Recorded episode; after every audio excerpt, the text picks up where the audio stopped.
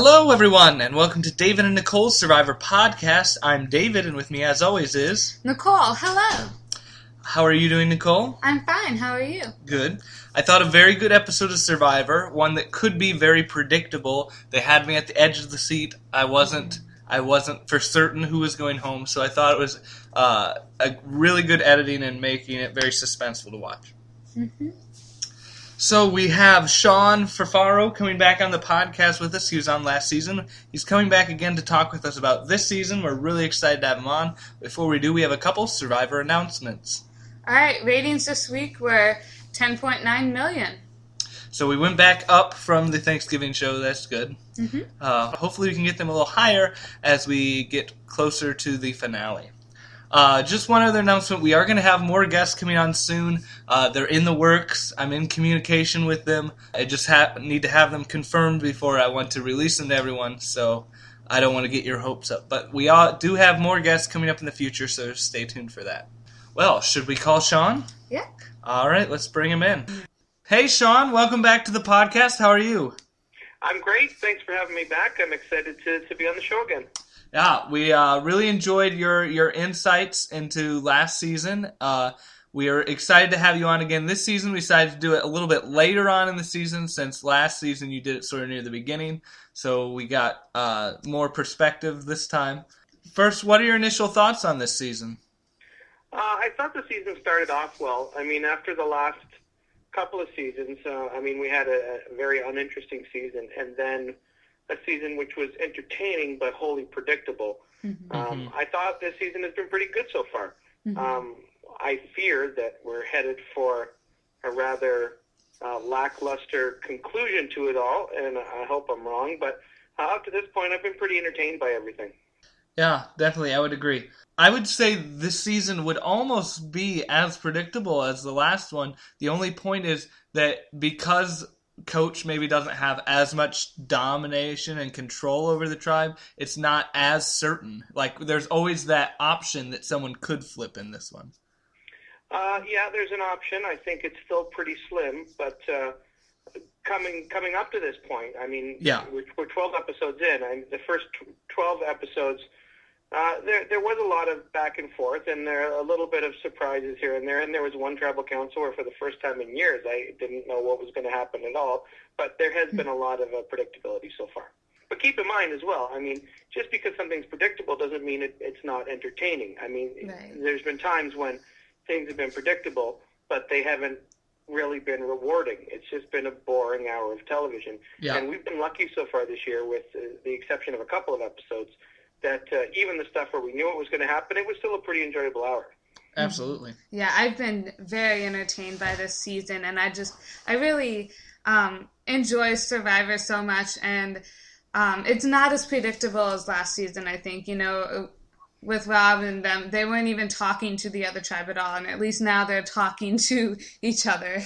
Yeah, I agree. I mean, there's definitely some comparisons with with Rob and Coach, and I'm sure we'll get into that throughout the uh, course of the show. But uh, as a whole, I've been pretty happy with the season. Yeah. We thought since there's only about seven or eight people left in the game, we would sort of just go down each by each, breaking them down, sort of getting your thoughts on each of the players and maybe specific things that happened to them during this past episode. Sure, sounds good to me. So, of course, we have to start with Cochran. What do you think of his big move to switch to the other tribe? Obviously, it did not pan out as he expected to be. Um, did you see this coming from a mile away? Did you think there was hope that he could have gotten farther? What did you think of the move? Well, I didn't see it coming a mile away. Uh, I didn't think it wasn't possible. To answer your question, what I thought of the move, I'm I'm one of the very few who I've seen or heard or read that actually think it was a smart move, and I still maintain it's a smart move. Just because it didn't work doesn't mean it wasn't the right decision for Cochran at the time. I mean, his whole argument was that he didn't try for 10 years to get on the show to have his fate determined by pulling a rock out of a bag, and, and I completely agree with that. I mean, there's no way I'd want to do that, and people have thrown the numbers out there that because uh, they had two of the Savai members had um, uh, had immunity idols and one had one immunity. Well, now their percentage of drawing the rock is still only 14%. But you have to remember, That's 14% of him drawing the rock and Yeah. losing.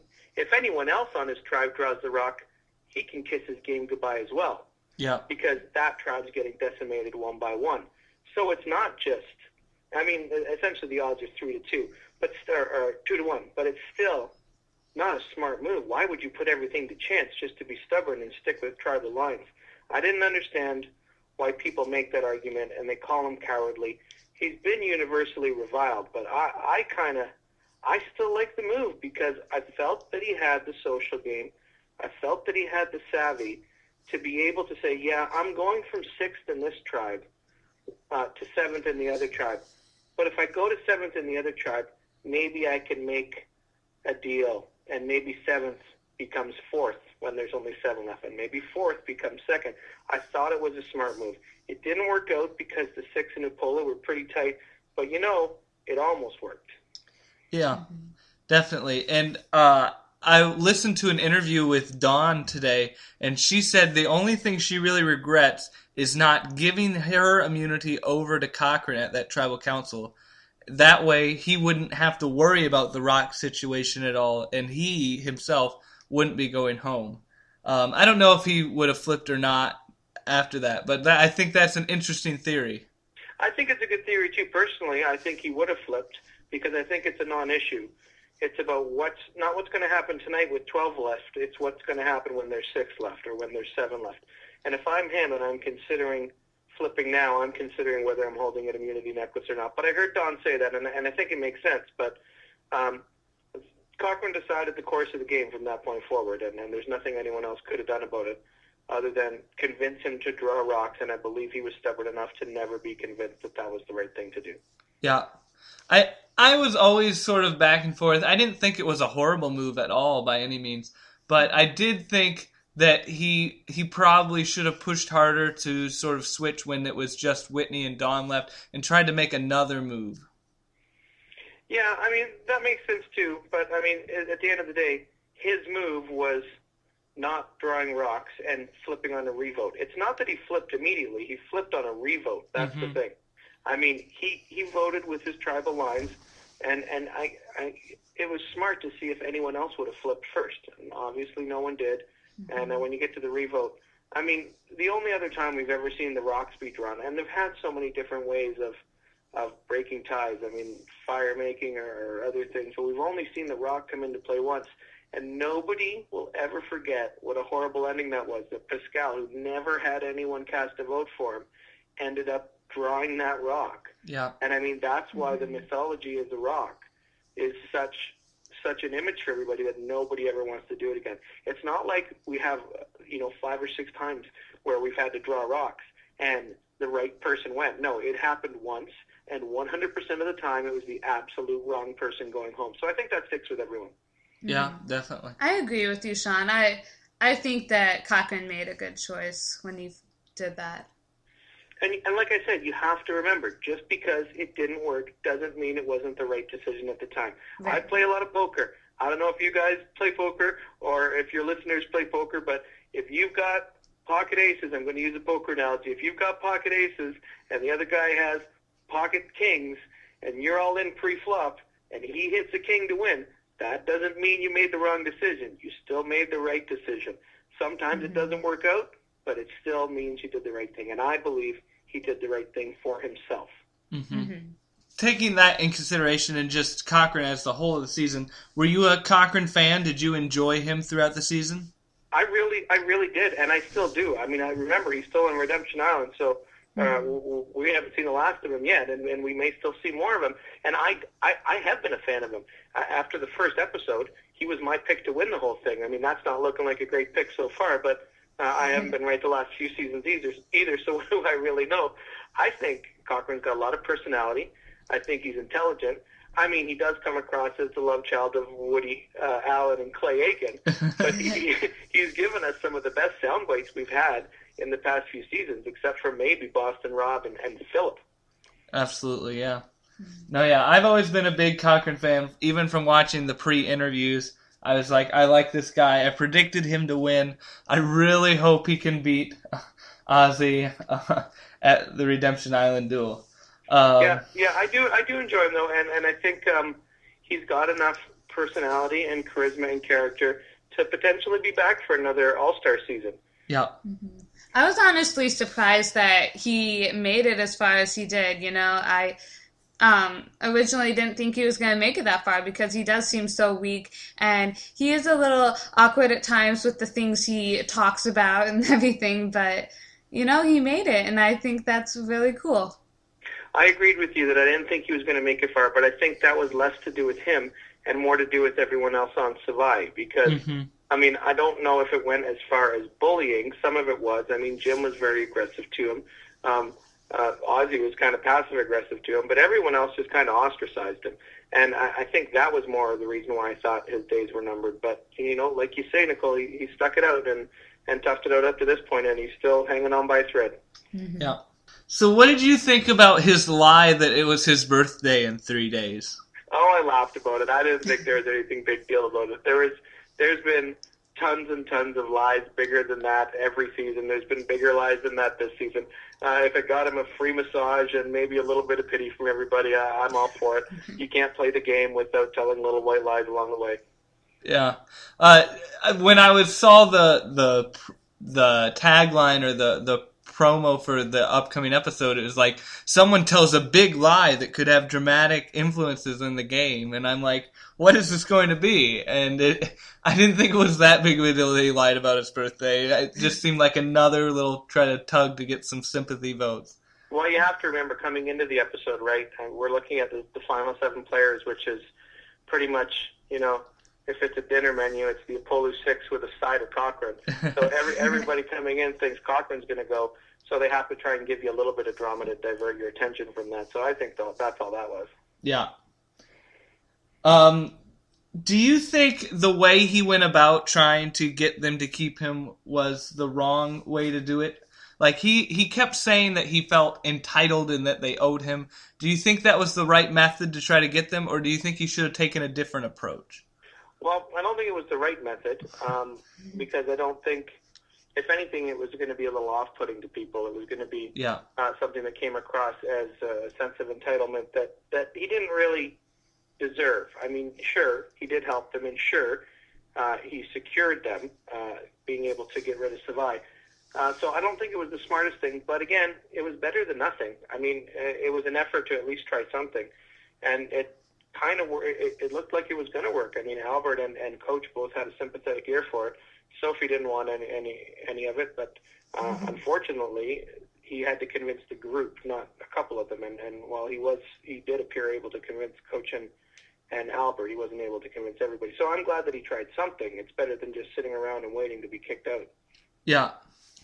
I don't know. For me, I thought maybe if he went more the humility route and like, I'm so thankful for you guys and everything. I, I hope that you can take me far. I, I'm I'm here for you guys to be a resource. I can you can help or I can help you when it comes to numbers and everything, and maybe talking more individually to people. I don't know. I don't think the whole entitlement thing. I think it can be very off-putting for people, especially like Sophie and everything. Yeah, but that would take some poise and preparation on his part. And well, That's I mean, true. we know we know Cochran is very intelligent. He's, he's rather socially awkward. Yeah. Speaking of socially awkward, what do you think of his stories? Every time they show Cochran telling a story, it seems like a very awkward and inappropriate story. Wow, I, I, when I hear him tell those stories, I literally have to cringe at my television because it's just so painful, and I have to pause it and I have to back it up and make sure I heard it right. Because last night we're watching it, and I'm like, did he really talk about massaging his mother? And you thought, well, well, I mean, how can I name my recap this week anything else than than Cochran makes prank calls and massages his mom? I mean, like, there's, I mean, when massaging your mom isn't the most awkward thing you've even said in this episode. I mean, and, and in the recap episode, the story he told with, Yeah. with Elyse in the hammock. I mean, who who tells that story and tells it in such detail? I mean, it was very very awkward. So I I'm not sure. Some people, when they feel uncomfortable or when they feel uh, nervous, just say the absolute wrong thing, and it seems like that's what he does. yeah. So uh, he's on Redemption Island now against Ozzy. who uh, is apparently living it up over at Redemption Island. Do you think he has a chance? Uh, sure, I think he's got a chance. It all depends on, on what the, the duel is. I mean, sure, Ozzy's got his fish bonanza, uh, but I mean, uh, it, it all depends what it is. I mean, Ozzy can't win everything. Maybe he can, but it's not it's not definite that. He, I don't know. I don't have high hopes for Cochran right now. He hasn't seemed to be proving himself in any challenges, and Ozzy sure has. And even challenges that don't really require much strength, Ozzy still seems to be winning them. So I don't know. I'm I'm worried for Cochran. Well, yeah, I would think if you were to, to place a bet, you're probably not going to bet on Cochran. But uh, mm-hmm. I mean, I, I give him a chance. I give him a chance. We have to remember, as much as we all bandy about Ozzy, this great competitor, this great challenger who's won, Ozzy's never won anything on this show. That's, that's what people have to remember. You can talk about Ozzy winning, winning, winning, but Ozzy has never actually won anything on this show. So, depending on what happens tomorrow or next week in this uh, in this duel, uh, you know, if it's a puzzle, you know, maybe it's going to be maybe it's going to be Cochran. If it's an endurance, maybe it's going to be Cochran.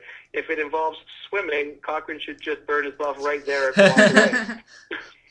yeah, I think anything somewhat physically related, uh, hands down Ozzy. I would think even endurance, just because Ozzy's had practice for the past two challenges have been endurance, I'd give the edge to Ozzy. If it's a puzzle, I think it could be 50 50.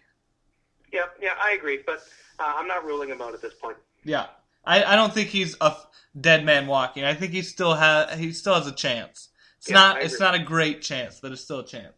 It's like it's like that part in Dumb and Dumber. chances are one in a million. So you're telling me I've still got a chance.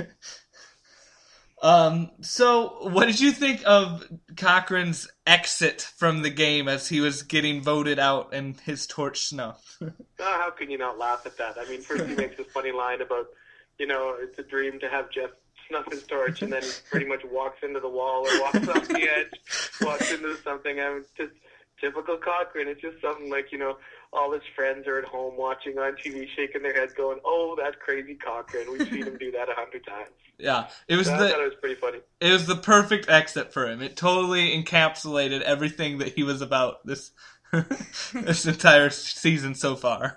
Yes, his awkward is his awkwardness is magically wonderful.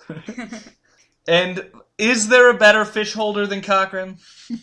well, he seemed pretty comfortable there. I mean, you know, there are times when you know you see it in the mall. There's there's actually a commercial out now that's pretty funny. You know, at, at the mall or at, at a store, the men end up holding their their wife, their girlfriend's, or significant other's purse, and that's what Cochran seemed pretty pretty apt to do there with with Brandon's fish. And I mean, the fish was smaller than his hand, and he talked about how. Uh, the size of the teeth and how he was going to be carried on the shoulders when he came back. And the one thing I was hoping for while he gave that speech was for the fish to just jump right out of his hand and yeah. back into the water, which would have been pretty funny. Yeah. that would have been uh, fantastic. Okay, well, um, let's move on from Cochran and talk a bit about Edna. Um, in this episode, we actually saw her scrambling and strategizing a bit, which we hadn't really seen before. What do you think about Edna? Um, well, I think Edna's been pretty invisible this this season. Mm-hmm. Um, but I mean, seeing her scrambling and strategizing, she really has no choice. Um, she's flat out been told twice that she's sixth in the alliance. So I don't understand why she waited this long. I don't know mm-hmm. why when you're told that you're sixth. I mean, Brandon told her early in the season. Yeah. That that um, you know, sure we're five and we're sixth, but you are definitely sixth. I mean, Brandon and his and his obsessive honesty laid that right out for her. And for, for whatever reason, if she forgot that and just maybe didn't do the math in her head that, you know, if you're sixth, then you really need to make a move when there's nine left as opposed to when there's seven left. Mm-hmm. Uh, and then coach reiterated it for her again that she is sixth. So I don't know what she really thought she could have been here, um, unless coach actually coach was the swing vote in this episode, unless he actually flopped. Uh, now, now she's in trouble. I, again, my my thing about Edna is I don't understand why she waited so long. Mm-hmm. Mm-hmm. So, what can she do? Do you think in the next episode to um, not get voted out, or do you think she's just kind of screwed? Well, I think uh, if she doesn't win immunity, she's screwed. Because Mm-hmm. at this point, there's no point in anyone voting with her. Because unless everyone votes with her, which I don't see happening, um, it would potentially, even if she sways two people her way, it's a 3 3 tie. When you do those flips, you have to have an odd number of votes. And, uh, I mean, if she can win immunity this week, then maybe something can happen next next week when there's five left. But um, something pretty magical has got to happen for her to stick around, I think. Yeah, the only thing I can see happening is if Brandon goes absolutely crazy and they feel that Which, they which is always a possibility. yes, always a possibility. And they feel like it's necessary to get him out next. That's the only way I can really see her surviving the next round. Yeah, I mean that's another option, but at, at that point, yeah, uh, she would she would just be fifth at that point as well. Oh, absolutely, yeah. Do you think that it was a dumb move for her to vote out Rick? I mean, to try to vote him out? Um, well, I think to try and vote him out, no, but to actually cast a vote for him, yes. And what that what that said to me was that um, she was not in well enough with Coach and Albert to know which way they were voting when they went into tribal council because if she thinks it's still an option that Albert and Coach are going to vote for Rick and this plan will work, then uh, then she votes for him. But if Coach and Albert have been on the fence at any point and said we're not sure what we're doing, well then you have to, to vote for Cochran to, to give yourself some semblance of a chance in the following week. So I think it was a poor strategic move um, for her to do it. But um, again, she's not been the most strategic player up to this point. So you don't think there's any way she can win in the finals? Well, let me put it this way: uh, unless somehow she's sitting beside um, Johnny Fairplay and Sue Hawk, I don't think there's any chance she could win if she makes it to the final. I mean, I, in my very first recap of the season, uh, I made a joke that, you know, I try not to read the advance um, bios. I try not to watch the advance videos because I like to go into the premiere blind and, and then make a prediction and then and then catch up on my reading. But the fact that Edna was an anesthesiologist just makes me it, it bore the obvious joke. I really hope she has some personality because I don't want her to put us to sleep this season, and unfortunately, she did put us to sleep all season. Yeah. I think in that scenario, Sue Hawk would win. I think so too, but I mean, you, there's also the chance of her losing her mind at uh, the final tribal council again and giving some sort of crazy speech. Yeah, that's true. well, let's talk about another person who's been uh, very vibrant, and we've seen tons of him over the this past season. And of course, I'm referring to Rick. Uh, Or, sorry, who? yeah, that's my first question. Who is this Rick person? Has he No. been on the show the whole time? Seriously, who are we talking about? I've never heard of him. no, I mean, honestly, I, I mean, we thought Purple Kelly got a bad edit a couple years ago, but this is painful. I mean, I, I mean, he's been there. I mean, he's gone from rancher to. I mean, there was a scene where he's wearing a cowboy hat and like surfer board shorts. It was just very awkward. And then the only thing he said this week was something about Albert being called Prince Albert, which was so unbelievably awkward. I don't even want to get into it. But uh, yeah, I don't know. It's just it's a very poor edit. Yeah. Um, any theories onto why they're not showing him a lot? I never understand why they don't show anyone. I, I guess I'd love to have a reason for it, but especially, you know, quite often you get somebody that goes far that doesn't have a lot of personality that shouldn't make it that far. You know, you had Brett a while a few seasons ago. You had Dan a few seasons ago. People that just get far, but at least they have a little bit of personality. Mhm. Um, I'd like to know a little more about Rick, but um, I'd like to know where he stands. You know what I mean? I'd like to know if this, if how he thinks about the rest of the Upolu tribe, and if there's a chance that uh, he could have he could have flipped back and forth. But I don't know why. But the CBS editors, a lot of what they they they do and don't do confuses me. So I'm not really sure. Yeah, I think he just probably doesn't give as good confessionals. He's not as witty or doesn't have that that good camera stealing personality. So I think they then go back to their go-to people of Cochran, of Brandon, of Coach, and people like that. And and they don't really want to show like it's not nearly as entertaining to watch Rick just tell everything with a straight face and very monotone. Yeah, well, I mean, even without the confessionals, you can still learn a little bit more about him at camp. and, Yeah. and we don't even we don't even see that. So um, Mhm. um, I don't know if there's been some sort of maybe annoyed a cameraman while he was there, but uh, it seems like nobody really wants to offer any more uh, on Rick. Yeah, apparently you see a mustache fly across the screen. yeah, well, after the last month of, uh, I just shaved a mustache off yesterday that I had for the first time in my life, so I've had enough mustache lately. All right, so do you think Rick at this point is guaranteed to be in the finals? Um, I don't think so. I don't think he's guaranteed. Um, I think it's a possibility, but I don't think anyone's really saying I'm going to take Rick because uh, I can beat him. Uh, I don't think anyone's actually considering taking him. May, maybe coach, but uh, I don't think he's guaranteed at all. Okay. So, do you think do you think he has a chance of winning if he's get in the final 3? I don't. Okay. I, I don't think he has a chance, and I don't think Edna has a chance. But that brings up a good point, which I read. I can't take credit for this point. I just read it today. Somebody suggested this.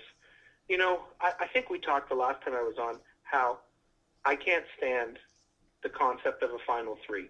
Mhm. That that I much prefer the final two, and we should go back to it. And and Jeff Probst has indicated that we probably will never go back to it, um, which is unfortunate. But how many times have we seen the argument now? I'm just going to take a weak player. I'm just going to take a weak player. I'm just going to take a weak player. And we saw it sometimes when it was with two, but we're seeing it more so with three.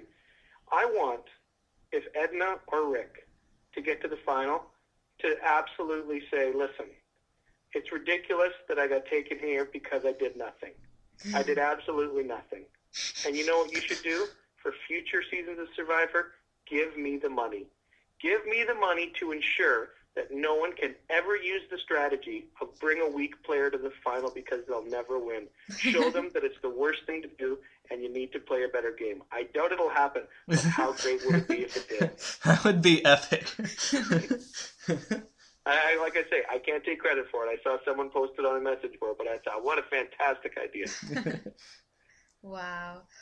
Okay, well, um, let's talk about Sophie. Um, do you like Sophie? Do you think she um, is playing the best game right now? I did like I do like Sophie. Um, it took me some time because I didn't really know much about her. Again, we didn't learn much about her. Uh, but then you started to realize that she was smart and she was intelligent and strategic. Um, Last night, I thought she was a little catty. Uh, Mhm. I wasn't a big fan of how she reacted to Cochran's idea, and uh, and I'm I'm sure part of that was just uh, the, the false drama that we needed to build up to make us think that Cochran wasn't going home last night. But overall, I do like her. Um, what do you think of her being cocky at tribal council?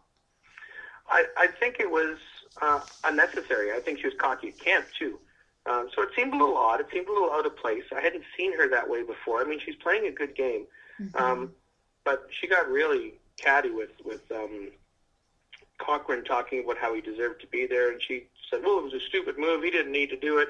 I mm-hmm. mean, it's a fair point. He didn't need to do it, and maybe Upolu still would have beaten Savai, but Cochran just made it really easy for you to do that. So I think the better way to handle it would have been, yeah, I know what he's trying to do, but I just don't agree, and I'm trying to win the million dollars. So I really Yeah. think I'm going to mm-hmm. vote him out. It just seemed odd. It was unlike her. So I don't know if she was told to be a little more aggressive in her wording, or maybe that's the way she's felt all along, and we just haven't seen it up to this point. Yeah, it's definitely, and she was even a little snippy with Jeff Probst. She's like, "Now, what do you think of this new insight? Have you learned anything new?" And she's just like, "No." Yeah, that was just that was just you know a little bit of a I'm going to stomp my feet and stand my ground. That's all that was. Mhm. Yeah, I, I think she was just kind of rude throughout the whole episode, and I, um, I don't know, I didn't seem to like her this very much in this episode, but I do realize that she um, is very strategic and she um, knows how to think about the game, and so I don't know, she's a very interesting person. Yeah, I think she's interesting, and don't forget she knows she speaks fluent Russian. We learned that early in the season. I don't know why. I thought it would be relevant later, like people were going to be speaking in Russian code in the jungle. But I mean, when you tell us things like that, I assume they're going to come back. But uh, unless there's some Russian theme in the last couple of episodes, yes, we get it. Sophie's very smart. Yeah, I think for for me, I think the reason why they showed that is just to, they were beginning to show Coach was starting to get ins with the rest of his tribe because Yeah. they showed him right at the beginning. Everyone sort of ostracized him except Edna, and now with that scene, they're showing, oh look, he's relating to the other people. He's starting to change that perception. Yeah. But it would be awesome if they just started break out speaking in Russian one of these episodes. That'd be fantastic. All right, so who do you think that uh, that Sophie would take with her to the end? Who do I think she would take? Who do I think she should take? Because I think who she would take would be um, Albert and Edna, but I think she should take Edna and Rick. Yeah. Yeah. Um, I mean, and possibly even Brandon. I mean, if she takes Coach or Albert, I don't think she'll win. Um, I think she would lose to either of them. Coach handily, Albert possibly, and only because Albert made the effort to foster some relationships with people on the tribe. When it came to uh, Albert versus Sophie, say if say Albert, Sophie, and, and Edna are sitting on the final tribal council, um, Albert can make a, a good argument. Well, you know, I, at least I made an effort to get to know you guys. I mean, maybe that's going to get him a few votes. You got to remember, there's nine people in the jury this time, not seven. So, well, you don't have to have five to win because there's three. You still, uh, four's probably going to do it. Yeah, uh, something very interesting. Jeff Probst was uh, answering a question. I think Dalton Ross asked him a question. He he said that there was no chance in hell that Albert was going to win.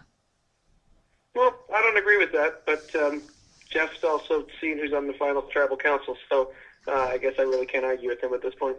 Yeah, well, I he could either be the doing the classic thing of trying to dissuade people and trying to Yeah. throw them off a different path, or he honestly thinks like maybe maybe on the island he's actually it's being so obvious that he's trying to get jury votes that people find it sort of distasteful.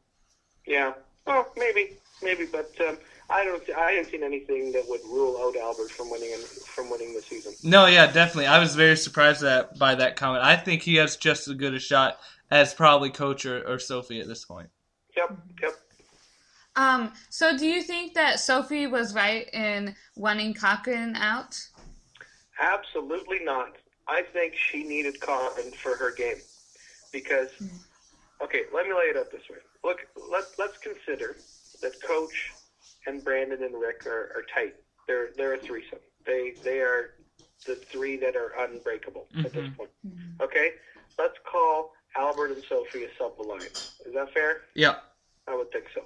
If Albert and now with seven left, okay, if Albert and Sophie can align with Cochran and then go to Edna, who knows she's sixth, and say, Edna, you've got to come with us. Sophie, Albert, Cochran, and Edna are now four votes, and they can pick off one of Coach, Brandon, and Rick. Knowing there's an idol in play, they can still do something. That was the move that Sophie needed to make. It's the same move that Albert needed to make. It's the same move that Edna needed to make. What they all didn't realize is that they needed Cochran to make the move. So getting rid of him was not good. Yeah. Uh, I mean, right there is where the swing could have happened, and it was a no-brainer. It was an absolute no-brainer. But Sophie was in the mood that we saw to stomp her feet and say, "No, I don't want Cochran. It's time for you to go," and that was very short-sighted. Well, let's talk about Albert. Then we've already been mentioning him a little bit. Uh, first off, is Albert a prince? I don't believe he's a prince unless princes wear uh, uh, impeccably clean blue sweaters. Have you noticed the blue sweater? Yeah. Have you noticed that he never wears it anywhere but tribal council? That's his It's like- formal I, wear. think, I don't know if he's got a closet or if he's got a dry cleaning bag, but that thing is the cleanest thing I've ever seen after 20 something days. No, I, I don't believe he's a prince, but uh, um, I think he's a pretty smart guy. Uh, I ranted in one of my uh, posts about the fact that he's billed as a dating slash baseball coach because I don't know what those things have to do with each other. But uh, I think Albert's a pretty decent guy. Yeah. Do you think he's been too eager and antsy to make a move, or do you think the problem is that everyone else isn't eager enough to make a move? Uh, I think it's a bit of both. I don't think he's been too eager. I think he wants to do it, but he knows he can't be too aggressive because if he if he meets with resistance, then that's just going to put a target on him. So I think he had a good balance of trying to feel out whether the move would work Mhm. and backing off when he saw that it wouldn't. I mean, he was putting feelers out, but he wasn't, you know, throwing all his eggs in one basket to use a, a cliche. And I give him credit because he seems to be the one person in the Upolu tribe that's unwilling to just bow down to coach and say, "Yes, you are going to win the million dollars. I sure hope I win second place." Yeah. Which brings me to the next question of do you think Albert can find a way to vote out coach? Do you think he'll be able to find somehow to to top him? Um, he might, but like I, the, the scenario I just laid out, I think he missed that opportunity. So hopefully, um, something happens this week, uh, and Edna sticks around because I think Albert needs Edna to vote out coach. Is, is the short is the short answer there. I think Edna still needs to be around when there's five left, and then uh, they need to find three people that are willing to get rid of coach at that point. So there's a possibility he might find a way, but the math might not allow it. Yeah. So yeah, uh, my next question was, what does Albert have to do to make it the end and win? Obviously, his next decision is get off coach. Get rid of coach. That's it. That's that's the simple answer to that question. You get rid of coach, you can win. You might not, but uh, if you don't get rid of coach, you will not win. Yeah, if he if he makes a big move, votes out coach, everyone in the jury is gonna see that, and then all he has to do is make sure that the rest of them don't turn on him. And I think he may have it made in the final three. Yeah, but again, like I was saying, that opportunity just passed. I mean, there are times when you know. Yeah, Uh, I mean, he's a baseball coach. He knows about hitting on the sweet spot. And I mean, last week for him, with seven people left, that was the sweet spot. That was the home run swing. I mean, he could swing now, and he might get a single, and he might get a double, but that was the home run swing if he were to, if he were to take it last week. What do you think of Albert's decision to give up his reward? Uh, I think it was politically smart. I think it was. Um, he didn't need the massage. I mean, he's got his sweater, right? Yeah. um, uh, maybe it was because he believed the Cochran birthday lie. Maybe he was trying to get a jury vote. Maybe he was just being a nice guy. Maybe he didn't want a massage. I don't know. Uh, I didn't see any downside to it. Um, it seemed selfless, whether it was or wasn't, and uh, I think uh, I think all upside, no downside.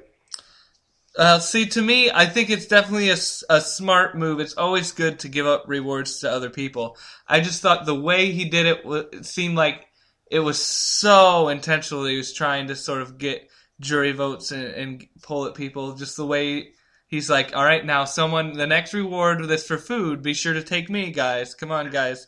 That, well, that sort was, of thing. That was the funny thing about it is that he said, you know, give me some, give, give me food if you win the next one. But now he wasn't saying it to guys. I, I felt like he was saying it just to the person he was giving it to, right? yeah.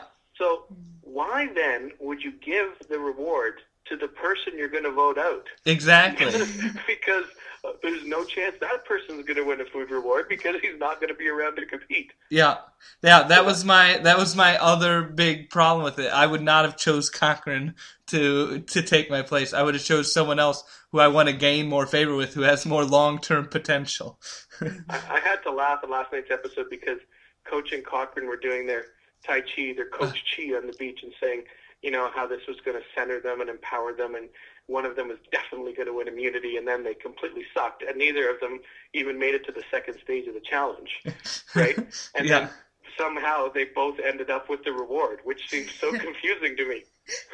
yeah, my nickname for them is Double Dragon Slayers. I like it. Well, let's turn our focus to Brandon for a little bit. Do Oh, you where think do we start? do you think he's been playing the game at all? Absolutely not. I think he's an absolutely terrible player and an incredible, incredible loose cannon and a complete nut bar. Yeah. Uh, I don't suppose I could put it any more concretely than that. Yeah, he's had no strategic decision at all this entire game. it's like somebody said, Brandon, go on this game, and whatever you do, don't keep a secret. Don't try to do anything strategic. Just be emotional and say anything you ever think, even if it sounds crazy. Um, speaking of being emotional, has he cried more often than Sugar yet? I didn't think anyone was ever going to cry more than Sugar, but of course he has. Yeah, it's, I think so. Yeah, I think I think if you put him and Sugar in a room, you, you, you'd have enough salt there to, to feed a horse farm. It's crazy. yeah, Rob Cesternino last night on Twitter made a comment. He said you can time your watch at 8:50 every every Wednesday that Albert's going to be crying at tribal council. to be fair, I mean, I, I saw Rob said that too, and I do give Brandon credit for one thing. Before he cries, he always does raise his hand before he cries. it's, very, it's very polite of him. I'm sure edited out is Jeff's like, it's not time yet. Just wait a couple more minutes, Brandon. Yeah. yeah. Um. So we know that Brandon is Russell's nephew. Um, let's compare Whoa, whoa, and whoa, contrast really? them. Yeah, yeah, I I- know. I- I, I just started catching on to this. I Um, hadn't heard that at any point. yeah, well, well, now you know. Um, d- uh, how similar or different do you think they are? Well, I- I mean, I think Russell was a great player. I think Brandon is a horrible player. I thought Russell was um, heartless, ruthless, and, and strategic in the scope of the game, um, and had zero social game whatsoever. I think Brandon is over emotional, um, possibly insane, and non-strategic, but also zero social game. So, in terms of their characteristics, they couldn't be more opposite. Mhm. Um, but the two things they have in common is they just have no idea how to play the social game, and neither of them have any capability of, keeping a secret or keeping their mouth shut. Like Russell just had to obsessively tell everybody whenever he found an idol, or just make up lies for absolutely no reason, yeah. um, or burn socks. You know what I mean? But and then Brandon did the same thing. He tells everybody what he's going to do, and then like literally 15 seconds later, he changes his mind. Like he, he, I'm not going to lie, and then all of a sudden he's just lying for no reason. Yeah. And I, I didn't get any of it, but uh, he's been a very confusing individual. So I don't. Mhm. I mean, c- comparatively, yeah, there's a couple of similarities, but uh, they couldn't be more opposite in terms of um, in terms of their actual characteristics. Um, do you think he's the perfect person to go to the end with? I, yeah, of course, yeah. if you take him to if you take him to the end, you're gonna. Um, I mean, imagine time of tribal council though. I mean, it's going to be all tears and, and gibberish. Like you can't understand what he's going to say. It's going to be like Stacy's talking again. Is there a chance in hell that he can actually win? No chance. No, none. We've we've talked about we've talked about uh, all seven players or, or um, six players so far, and three times said is there a chance they could win, and three of them we've said no, no they can't, and and I think we probably agree. Edna, Rick, and Brandon cannot win this game, so the winner's probably going to be Coach, Sophie, Albert, or whoever comes back from Redemption Island. So you can, I mean, half the drama's gone. Like get rid of the dead weight and let's see what happens. Yeah. If if the fi- if the final three is Edna, Rick, and Brandon, who wins? Nobody. The jury walks out. Actually, no, that, that's a good question. Uh, it, wow, that would be the worst final three ever. it really would be the worst final three ever. Well, that's that's interesting though. Let's talk about that. Let's see, of the three of us, who do we think would win? Because I think at that point, as as funny as this is going to sound, I would have to pick Edna. What do you guys think? I would think it all depends on how those three ended up happening. Whichever one has the brains enough to vote out the other people, and at this point, it would have to be Edna, right? Like I can't see Yeah. either of the other two doing that. Well, I got to think at tri- at the final tribal council, whoever would mess up the most would would us would would annoy the rest of the jury and say, "I'm not voting for you," and that would obviously be Brandon. So Yeah. I, I would think whoever screws up the least and says the least would win, which would make you think probably Rick because he probably won't say anything. but anyway, let's as fun as this is, let's let's pray to God that doesn't happen. if that was the final three, I really think the editors would have tried to do something to make us at least show these people or have us like them more. Yeah, I, yeah, I think that's. I think you can assume Rick's not going to be there. One thing I, I'm gonna I want to add that I just saw about two hours ago. Did you see the um, the promotional blurb for next week's episode? No, I didn't. It says a castaway's relative crosses the line and may ruin their chances at the million. The episode's called "Ticking Time Bomb." A relative crosses the line during the emotional family reunion, and an unlikely secret alliance threatens the pecking order. Uh, I'm going to be absolutely furious if it's Russell, but I'm not optimistic that it won't be him. I'm positive it's going to be. Oh, definitely. If uh, how stupid is Brandon to have Russell as his loved one? Yeah, I mean, yeah, it's just another way to get him on the show if you can't morph him into a walking segment or talk about him at every opportunity. Frustrating. Yeah. Well, I mean, but he's he's gone to the point of trying to say how he's nothing like him and he's trying to redeem him. So you bring him back on as your loved one. Yeah, it'll it'll be disappointing if it's actually him. Yeah. yeah. All right. Let's move on to coach then. Uh, this is obviously his third time playing, and he's played a very uh, a lot of people think a lot smarter game, both socially and strategically. Do you think this is the same coach we're just being edited and showing this part, or do you think this is a new coach and he's like this is a complete 180 for him? I think it's a completely new coach, and I think he's learned the same way that Rob learned last time. Mm-hmm. What he did in the past is not good enough to win the game of Survivor. Uh, it's the lesson that Ozzy hasn't learned. Ozzy came back and just wanted to be Ozzy. Russell came back and just wanted to be Russell. And the same thing happens on All Star season. Very first episode, I scoffed at a comment he made. I absolutely, and keep in mind, I love Coach. I think Coach is great TV. I think he's he's a bit crazy too, but I think he's great TV.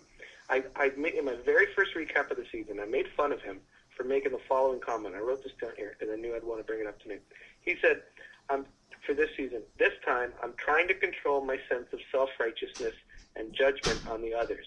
And I scoffed. I said, "This man is incapable of not judging others and controlling his self righteousness." But you know what? He has. He absolutely has. He's kept his ego in check. Now, there's been times where you see that same old crazy coach, and um, you know, Michaela takes too much sugar, and and he and he freaks out. You know what I mean? Yeah, yeah, Or he says, you know, anyone who goes against the five is going to be met with swift death. You know, that's the same coach. You know, and you understand that he still has a little panic button that can get there, but he's kept it in check really well. So I think it's a new coach, although some of the old coach seeps through, not enough to affect the game so far. yeah. Yeah, he's definitely like very much improved his game. I think he's almost modeled it after Boston Rob's some Oh, of course he has. Yeah, of course he has. um, do you think he's made any mistakes in the game so far? Uh, I don't actually. I think he's played a virtually flawless game. So at at this level, if we're sort of comparing and contrasting Boston Rob, would you say that they're they're almost playing this the same at par game, or do you think one is higher than the other? What's what's the difference between Bo- Boston Rob and Coach? I think they're using the same model, uh, but I think what's different about them is that Coach still, when um, he's talking strategy and when he's talking what's best for the tribe or what's best for the group or what's best for the alliance, he still comes across as a bit of a dictator or as a cult leader, as we saw last night, which I had made a comment about before, and we saw it a little more uh, in the forefront last night. Rob, um, while he did the same thing, he made you think you were all making the decision together. He made you think you're his friend, you know, and that's why at the end Grant was so upset when he watched it on TV. But where mm-hmm. Coach would make a comment like, "If you go against the five, it's swift and sudden death," Rob would just make a comment like, "Okay, everybody, we're going to have a buddy system." And essentially, what he's doing is making everybody spy on each other and report back to him. But he's been saying it in a fun way that we're all going to be pals. You know, everybody hold hands across the street. You know, but that's the difference is that Rob made you believe, where a Coach doesn't make the effort to make you believe. Um, he's still doing a great job of what he's doing. Rob just does it better. Yeah. Here's here's my big thing of where I think the biggest difference between Boston Rob and coaches. Coach still has this, I think, moral dilemma of how can I play with honor and integrity and keep my alliances loyal and everything like that. Whereas Boston Rob could give a flying flip about any of that. Of course, nor, and he shouldn't give a flying flip. Yeah, about oh, it. That's- exactly. That's, that's not the game. If if you're if you're doing a team building session or you're actually coaching a team, then yeah, that stuff matters. But in the in the parameters of Survivor, it doesn't at all. Yeah. And and we've seen that people don't win that way. Yep. And I think don't. that's ultimately going to be coach's downfall. I think I think he needed to get rid of Albert. I think if it was Boston Rob as soon as he saw Albert was trying to switch it up and turn tables on him, Albert would have been out like that. Yeah, and he would yeah, have kept the loyal Cochran, who is transfixed on him. But we see here, uh, coach is so concerned about keeping this honor integrity of keeping his alliances intact that he wouldn't go against Rick or Albert or anyone. But that's also partially due to what we talked about with Albert before, where Albert didn't go full throttle on that. Yeah, Albert toned it down a bit and didn't and, and didn't tip his hand too much. But I see what you're saying, and I agree. Um, Coach, Coach had that dilemma last night. That was his fork in the road. Do I stick with the five I promised, or do I make the smarter game decision? And I mean, if he if he flipped last night, he loses three jury three jury votes, and I think that's why he didn't do it, not because of honor and integrity. yeah. But it's easy to go behind that excuse. Yeah, I mean, of course. I mean, coach is coach is delusional, and coach. You know, my favorite thing about coach is that coach answers, asks and answers questions to himself all the time. you know, am I happy that I did this? Of course I am. You can. In the next episode, count how many times in the confessionals, and in camp, and especially in travel council, he asks himself a question and then answers it. And I'll tell you, I mean, I mentioned this last year, but the most fun I could imagine is Coach and Phillip on the Amazing Race. Could you imagine how much fun that would be? That'd be great. That that would be very good. Or or, or Cochran and anyone on the Amazing Race. I think Cochran and, and Elyse because he's so he's so intimidated by her, he just tell awkward stories all the time. How many times would Cochran fall down in the Amazing Race? Or even better, how about this? How about Brandon and Sugar? Wow. I think I think they would have to be, be the first team to be evacuated from the Amazing Race because of mental breakdown. That's what we should do for a podcast sometime, you guys. Is come up with Survivor people only. We'll come up with ten different teams and we lay out the whole season on how it happened. That would be awesome. We will have to do this. Maybe over the hiatus between seasons, we can find a time to, to have a special podcast for this. Do it over the hiatus, fantasy survivor slash amazing race. It would be fun. this would be awesome. um, so, who out of the remaining people has the potential to beat Coach? Obviously, we eliminated three of them. Um, honestly, I think the only ones that can beat Coach would be Ozzy or Cochran, and I still believe Cochran could beat Coach in the final vote because I think um, if he's not telling stories about what he's doing in his pants with prank phone calls, he could be eloquent enough to sway the jury to understand the logic behind his decisions. Um, as bitter as some of them may be, uh, I think he could, and I think Ozzy could. yeah. But other than that, anyone who's still sitting there now, uh, I do not think can be can be coach. So let's focus on Ozzy a little bit. Um, do you what do you think of his move to vote himself off? Uh, well, I thought it was perhaps the stupidest thing I've ever seen on Survivor, and that includes Eric giving away his his um, his immunity idol and immediately getting voted out. I mean that. I think Ozzy's move was the stupidest thing I've ever seen. and here's why. because it was all based on assumptions. Three things had to fall perfectly in place for it to even be considered to be a smart move. The three things that had to fall in place were A, he had to beat Christine in a duel. hmm B, he had to that the winner of that duel would have to be allowed back in the game. Yeah. And C, the merge was going to happen. Mhm. Now, sure, all three of those things happened, but all three of those things had to happen for this to be considered even remotely uh, a decent move. The thing that made it an even worse move was that they did it because they assumed that if Christine got back in the game, they were screwed. They didn't understand that Christine coming back in the game was the best thing in the world for them Mhm. because if if they can just get someone from Upolu over there and Christine beats them, Christine's definitely going to align with them. They've all seen how she reacts to her former tribe uh, at the duels. I mean, she was not impressed with Coach, nor was she impressed with anybody. I mean, she was definitely going to align with Savai.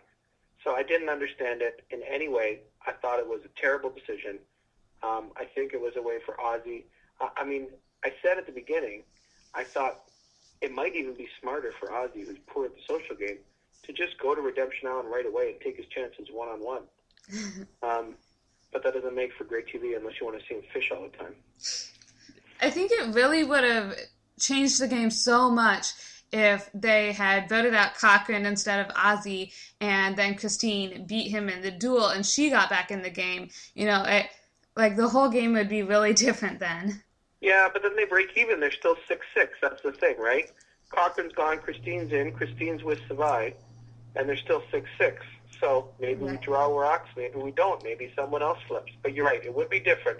Just don't know how it would have been different. Yeah. So, um, why do they keep showing us scenes of Ozzy after the duel? well, Ozzy uh, and Coach were your focal point of the season, right? So you want to get as much screen time as you can.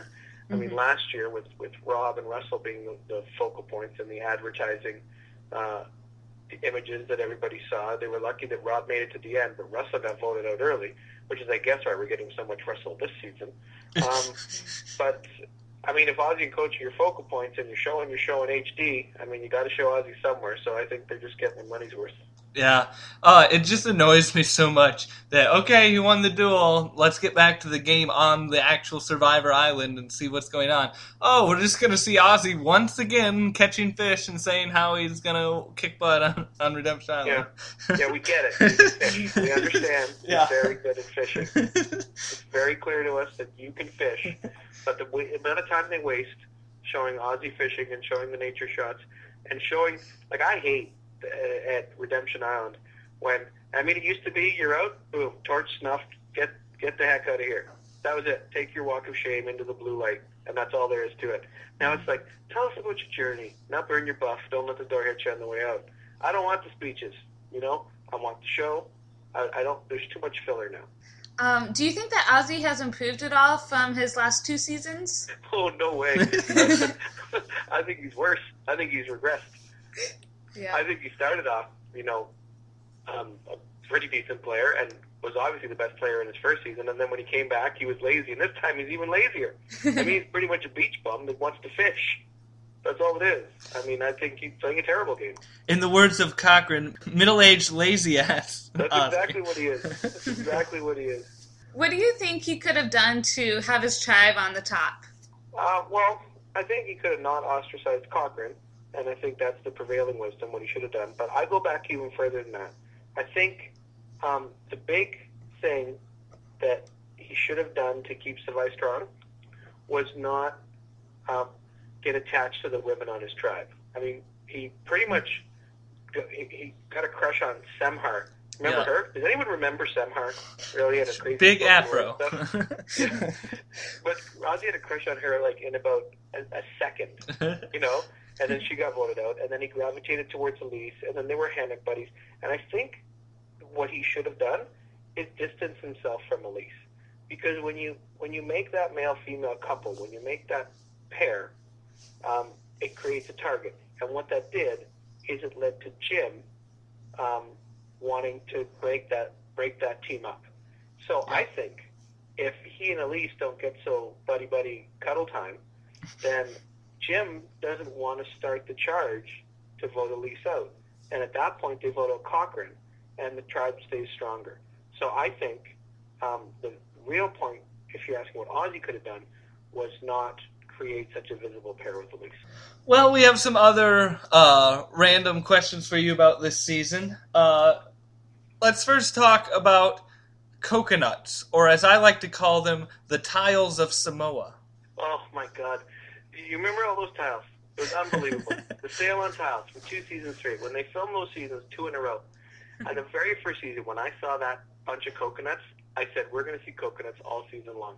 Sometimes we've seen coconuts in two different ways in the same challenge. I, I mean, it's themes, right? I, I don't know why they do it. Like, I mean, I understand if you have a theme, you're going to do a lot of endurance challenges. You're going to do a lot of balance challenges. But we we went through two or three seasons where every challenge ended with Jeff saying, then you'll cut a rope, and you'll raise a flag every single time. Remember? Yeah. and then in Samoa, it was got to break a tile, break a tile, and then break a tile, which breaks another tile, and tiles break on top of other tiles. You know, and now this time it's just coconuts everywhere. I don't understand it, but but I mean, it's it's driving me nuts. Coconuts are pretty cheap. They're uh, natural resources.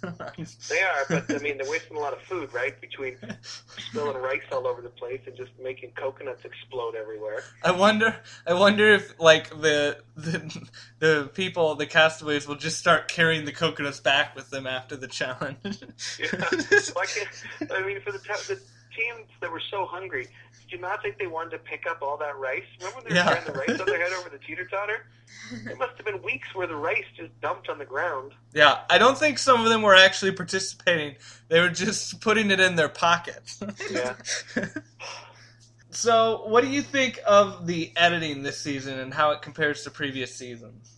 I've been pretty vocal on how disappointed I am with the editing, and I don't know if you guys have noticed the same thing that I've seen, but I mean, do you remember the old days of Survivor when the previously on Survivor segment would just tell you previously what happened? Yeah. Like the, the points, just the points. And now they just assume that everybody who watches the show is an idiot, and they have to remind you what you need to know for this episode. Mm-hmm. So if you have half a brain, you can figure out what's going to happen in the episode before you even see the opening credits. Yeah. And I'm getting very frustrated with the fact that even in my in my recaps, I I know you guys have seen it. Have instituted a Survivor foreshadowing moment of the week, where I mean, it's just okay. Here it is. There was one a few weeks ago when remember Christine. Uh, it was right. I think it was the second episode. Christine and Coach right at the beginning. It's like, okay, well, Tribal Council is going to come down to Christine versus Coach. Why do we have to watch the whole episode? And sure enough, it did. Um, I, I think the foreshadowing is way over the top. I think it's it's very difficult to deal with. I thought the the recap show was was was decent, but it was painful to watch because it was all Coach and Cochran, which made me think, well, Coach is going to get to the end, and we're going to see a fair bit more of Cochran. Yeah. So um, I'm, I'm disappointed to answer your question. I'm disappointed with the editing, and I hope I hope they can go back to it because it's not. I mean, yeah, I mean, watching Survivor is not like watching Lost. There's not a lot of analysis. I mean, I read a recap, but I mean, I don't really have to. You know, it's, it's not heavy analysis. I just pretty much watch it with a sarcastic point point of view and write about it. That's that's pretty much what I do, and it's fun, and people enjoy it. yeah, we So, really um, appreciate it, Sean. Don't stop. well, thank you. I'm glad. I mean, the, the numbers uh, of readers each season have been steadily going up, and I'm, I'm really happy that uh, so many people have found it and are enjoying it. Yeah, I definitely think it's becoming. I would say this season was actually, especially at the beginning, it's been harder to tell who's actually going to win this season um, or who's getting a winner's edit. But definitely every episode, it's been very easy to figure out who's going to get out. Well, I mean, I understand um, in any show, whether it's a drama, whether it's a comedy, whether it's a reality show, whether it's a hockey game, there's a story to tell. Um, and in that episode, there's a story to tell. And I understand that you want people to understand it, but it's almost like being spoon fed. It's like, here, remember, coach, somebody told Edna this before. They're going to tell her again. Don't forget that. I just feel like they're, they're dumbing it down and, and speaking down to the viewers. Yeah. So we've now seen this is the second season where returning players have come to the game and they do really well and they just obviously have an advantage over the rest of the the newbies or the new people who haven't played before. What are your thoughts on returning players coming in with new people? I can't stand it. I couldn't stand it from the get go. I still can't stand it. And keep in mind, I, I love Boston Rob. He's one of my favorite players of all time. He well, he deserved to win last season, but I mean, it, it's you're right. It's an unfair advantage. Mm-hmm. I mean, the fact that that the play Russell three times, Rob four times, Coach and, and Ozzy three times each. Okay, we're talking about four players who've played 13 times. I mean, we've seen mm-hmm. enough of them. And start developing new players. Start developing new characters. You know what? Cochran's a fun character. Yeah. Like him or hate him, win or lose. You know what? Nobody knew Ozzy the first time. Nobody knew Coach the first time, but people talked about Coach the first time the same way we talk about Cochran. Mm-hmm. Yep. So you're generating discussion. Make those new characters. I don't like the returning players. I don't have a problem if they do an All Star season, but I don't like throwing two new characters on or two two returning players with a bunch of new people. And I, I firmly believe stop with the recruiting and make sure only applicants are on there because they're just filling the show with so many idiots that don't know how to play the game. It's driving me insane. Yeah. Yeah, I totally agree. I, I don't like the way they've been doing these a few returning players recently. It's just it it's not very interesting. I like new people coming in. Yeah, I agree. I agree. And I mean, if we've been watching Survivor for 23 seasons, you know, you- you're used to new people, right? Survivor's fun with new people. Yeah. Some of them are forgettable. I mean, for every Cochran, you're going to have a Dreams. You know what I mean? Definitely. What do you think of of Jeff and his sort of commentary this this season around this time on Survivor? I've, I've been pretty vocal about it. I think, I mean, I like Jeff a lot. Blue shirts and all. super, super dimples and all. Jeff's great. Best host on television. But I think he's overstepping his bounds the last couple seasons. And it's one thing to say, to call what you're seeing in a challenge, but it's another thing to say things like, Cochran's really screwing up here. You know, I think when you put, when you plant the seeds in the minds of the others that are competing, then you're affecting the game. And it's not Jeff's place to affect the game. It's Jeff's place to moderate what happens and host what happens and kind of be a traffic director as opposed to someone who's actually taking the ride with them. Um, even in, in a couple of tribal councils and last night, you know, it's not Jeff's place to say, hey, well, why don't you take the people who are five, fifth, sixth, and seventh, team up with them and vote against the top? I mean, it's not his place to say that sort of stuff. Um, so I think uh, adding strategy tips and, and extra commentary, I think it's um, outside the parameters of what should be allowed in the game. Yeah. So uh, we've talked a lot about the remaining people, and most of them are Upolu. What did you think of some of the Savai members like Dawn and Whitney and Jim? What What were your thoughts on them? Uh, Semhar, I could care less for. I thought her poetry was painful, and I thought she was um, a bit of a sociopath. I agree. Uh, Papa Bear, eh, it was forgettable, a little bit entertaining. I didn't really know that we needed the image of him running around the woods in his underwear. Um, but he does have good advice for picking up women. he has horrible advice for picking up women. it was the worst advice I've ever seen. Um, I thought Keith was boring. Uh, I thought Whitney got a bad edit. Uh, she seemed like she could have had some character, but we never got to learn any of it. Uh, I'm sure Keith knows all about it. Zing. Um, I didn't like. Uh, I didn't care for Elyse. I didn't like or dislike her. I really didn't like Jim to start. Then I started to warm up on him, and then when Cochran flipped and I saw how he reacted, and I remembered why I didn't like him. So uh, big thumbs down on Jim. And I thought Dawn was great. I thought Dawn was fantastic. I thought she's likable. She's lovable. I think she should be back for an All Star season. Uh, what about Jim being a poker player? Any thoughts on that? Jim's not a poker player. Jim says he's a poker player, but I mean, Jim says he's everything. Jim says he's a medical marijuana dispenser. He's, well, I mean, sure, he can play poker, but he he in one one episode he called himself a World Poker Tour champion, and he's not a World Poker Tour champion. Let me explain something to you. When and and forgive me if if poker is completely disinteresting to you. when when the World Poker Tour goes to uh, different areas, it's kind of like the PGA, right? It tours around. yeah. Okay, and in the PGA they have their main event, and then they have their par three challenge, and they have their pro am, and they have their mini putt thing. You know, they have all these little things that go in the week. The WPT is the same thing. They have their big one, then they have a medium-sized tournament, they have a small tournament, they have a really small tournament. Well, you know what? Jim won a really small tournament. so that's like saying I went to the Masters, and, and, and if you went to the Masters and you won the mini putt competition, and then you said you were the Masters champion. that's essentially that's essentially Jim talking about being a World Poker Tour champion. I didn't I didn't like him at all. I mean, when he got mad at Cochran for flipping, remember as we talked about earlier, it was his move with the Elyse that got the whole dominoes falling on Savai. Mm-hmm. Yeah. So, uh, what did you think? I have some some Cochran quote, quotes I want to see if you agree with. Is Okay. is the Upolu tribe like the Manson family? Uh, I think they are. I think they are, and in not a, in not as much of a violent way. But yes, in terms of their mindset and uh, blind faith, I do think they are. Is talking strategy with Brandon like talking to Jeff Probst about shirts that are not blue? I do believe it is, and I'm going to tell myself that that was a shout out to my blog post when he said that. I want to believe that Cochran has been reading my blog and my three years of making fun of Jeff and his blue shirts, and that was a shout out to me. I doubt it was, but I'm still going to tell myself that it was. I I, I believe it. I've just laughed out loud when Cochran um, said that at tribal council. Like I was watching it online because I had missed it on TV, and I just had to pause it and laugh for like a really long time before I went back to watching it. It was good. It was very entertaining. Uh, and finally, this is an ace actually from Coach. Have you ever showered in jasmine scented water? Have I? Yeah. Well, not yet, but the week's not over yet.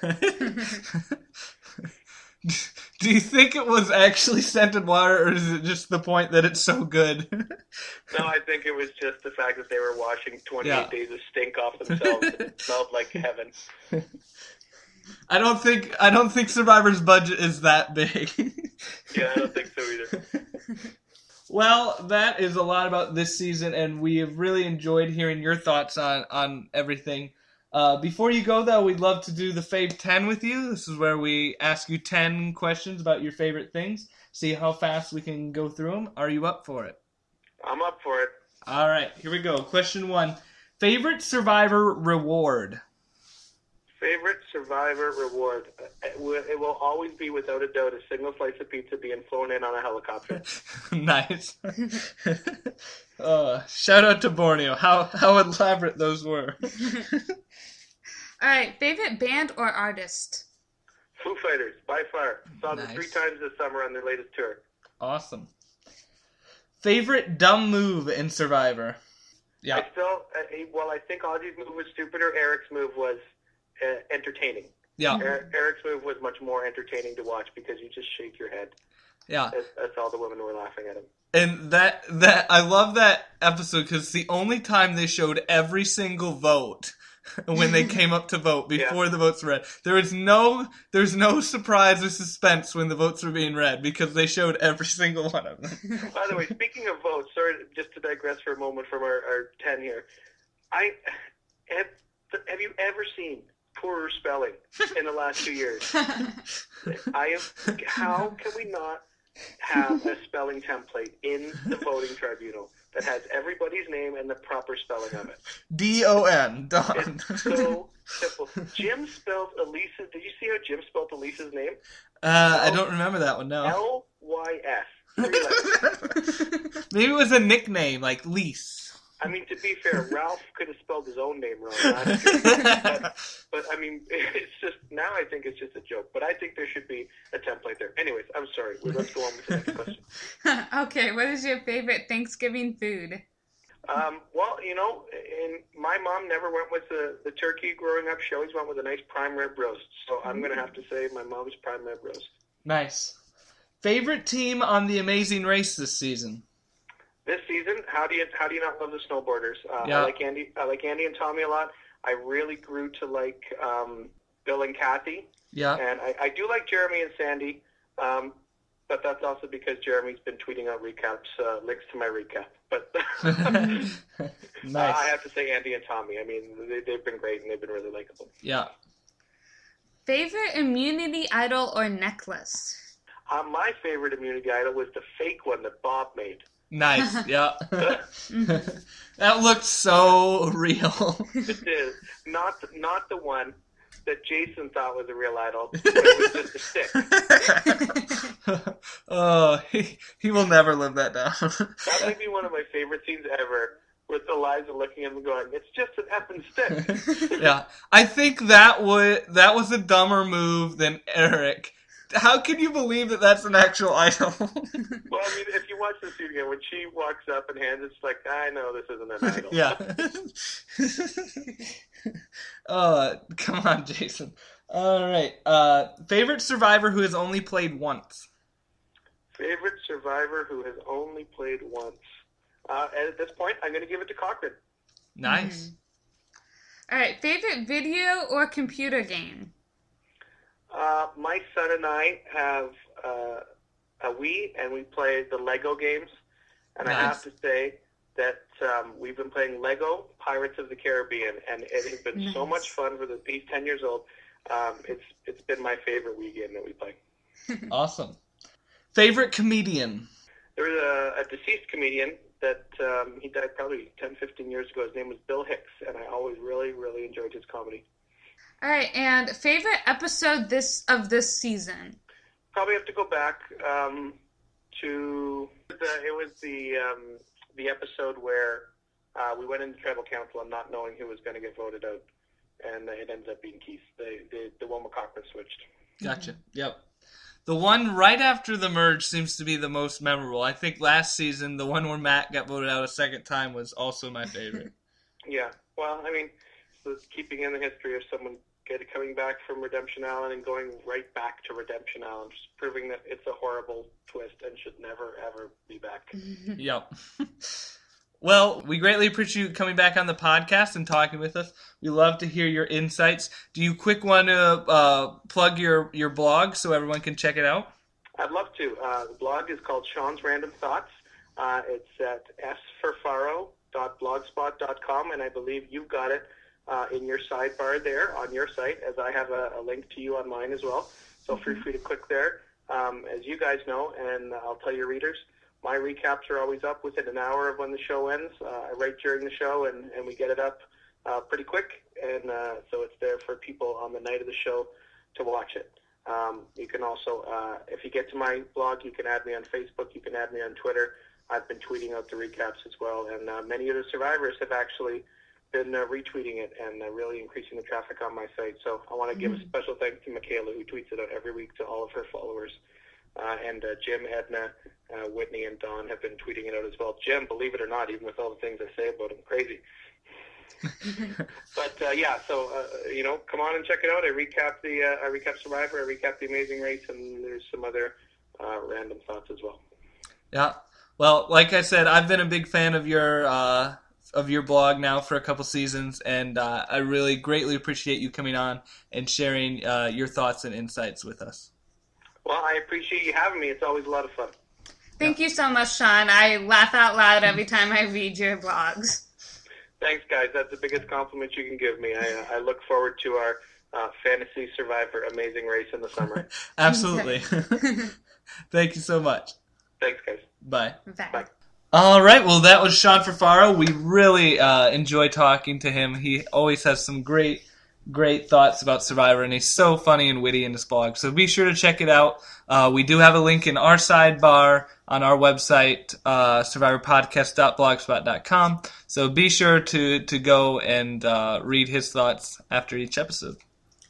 All right, so um, coming soon on Survivor, Brandon is in deep trouble. I don't really know why, but he is. Um, you see Cochran showing up at Redemption Island talking to Ozzy. You know, do I stand a chance? He's like, yeah, you stand a chance. And then his conf- in his confessional, he's like, um, no, he doesn't stand a chance. And then now it's time to move on to the prediction game. Uh, pretty sad day for David, as Nicole has gotten five more additional points. She correctly guessed that Albert would win immunity for three points, and that Ozzy would win the duel for two. David got zero points. Aw. So congratulations, Nicole, for furthering your lead even more. Woohoo! All right, now it's time to predict for next week. First up, who wins the duel, Cochran or Ozzy? I think it's gonna be Ozzy. I pray that it is going to be Cochran, and I'm going to go against you. I'm I'm hanging on to that little piece of thread, a hope of a chance. All right, who wins immunity? Um, I think it might be Sophie. You're going Sophie. I'm going Albert. All right, who is voted out? I think it's gonna be Edna. I need points here. I'm so far behind. I'm going to switch it up, just try to do something crazy. So I'm going to say Brandon gets out. All right, and when we're watching Survivor, who is going to be the first person we see holding a torch? I am going to go with Brandon. And I will go with Coach. So there you have it. There are our predictions. We'd love to hear from you if you want. Uh, please check us out on our website, survivorpodcast.blogspot.com, and be sure to also check us out on iTunes, David and Nicole's Survivor Podcast. Subscribe, favorite, rate, all that fun stuff. We also have a Facebook group. If you type in David and Nicole's Survivor Podcast, you can join our Facebook group to find out who's the latest guest is going to be. We post there as soon as we find out. So that's another great way to learn more about uh, our podcast and what's going on and what's happening. So that is all we have for this week. Once again, a big thanks to Sean, and be sure to check out his blog. Do you have anything else, Nicole? Nope, that's it. Thank you for listening, guys. All right. Bye. Bye.